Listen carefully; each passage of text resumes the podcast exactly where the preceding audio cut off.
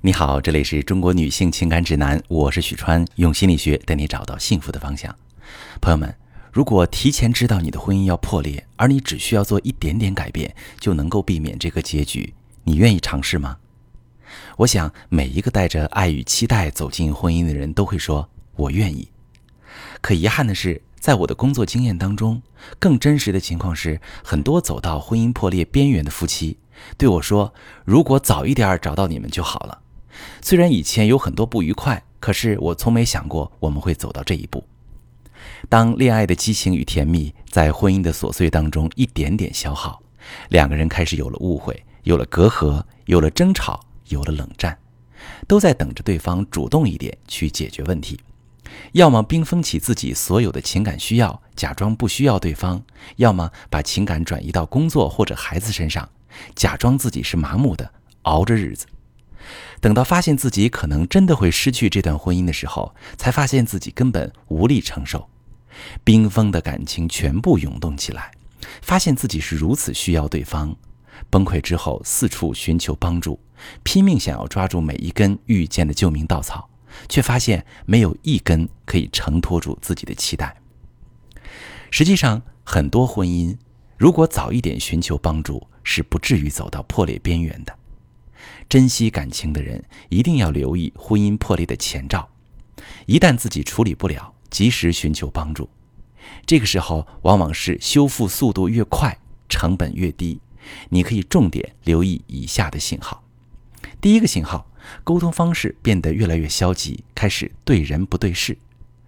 夫妻两个人开始来自不同于家庭，有着不同的人生经验和生活习惯，价值观、生活观也不一样。生活在一起必然需要磨合。热恋的时候啊，两个人都很愿意为对方着想，生怕落下不好的印象。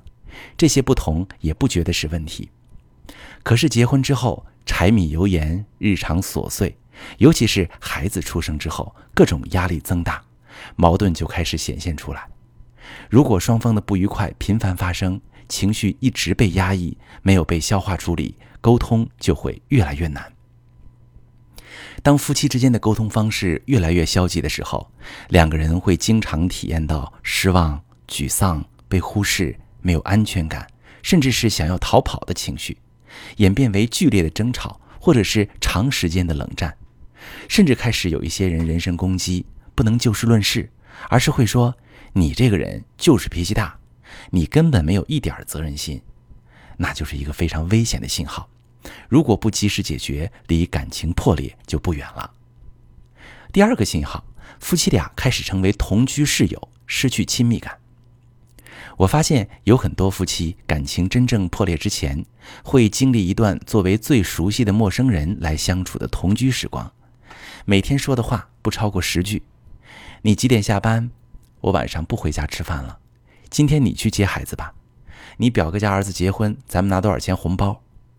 坐在一张桌子上吃饭，各自刷着手机，要么就是忙着照顾孩子吃饭，晚上背对背睡觉，更别提什么夫妻生活了。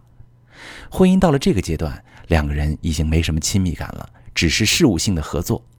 看似住在同一个屋檐下，但根本不是夫妻相处的模式。既不会诉说心事，也不会关注对方的状态，牢牢关闭了心门，没有任何的感情流动。我们通常把这种状态称作感情的冰冻期，也是最容易出现婚外情的一个阶段。第三个阶段，夫妻双方或者一方开始向外寻求情感寄托。如果你开始闪现想要一个情人的念头，甚至已经开始享受和某一个异性的暧昧，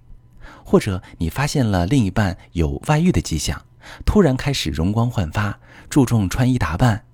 或者是经常对着手机傻笑，那就是婚姻很危险的一个信号。两个人在婚姻当中不满足，开始向外寻求情感寄托。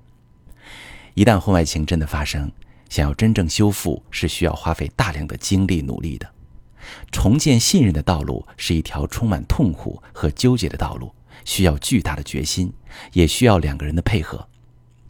而在外遇的纠结徘徊期。如果婚姻问题能得到处理，婚姻状态得到改善，伴侣能够拉一把，大部分的感情事故都是可以避免的。越早处理越简单。可如果方法不对，跑偏了，反而可能推波助澜，加速婚外情的发生。我经常对来访者说，看见问题就意味着问题已经解决了一半。那很多人也对我说过，其实我很早就知道我们的问题出在哪里，可就是不知道该如何去解决呀。所谓当局者迷，更何况绝大部分夫妻都是第一次经历婚姻，完全没有处理婚姻问题的经验。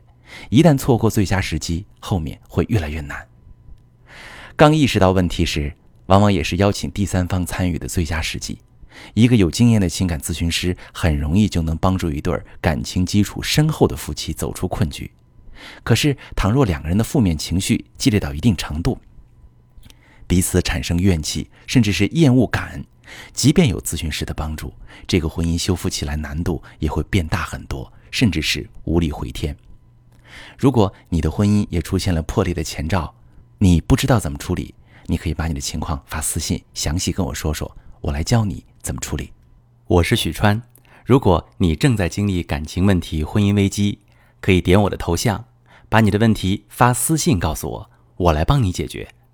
如果你的朋友有感情问题、婚姻危机，把我的节目发给他，我们一起帮助他。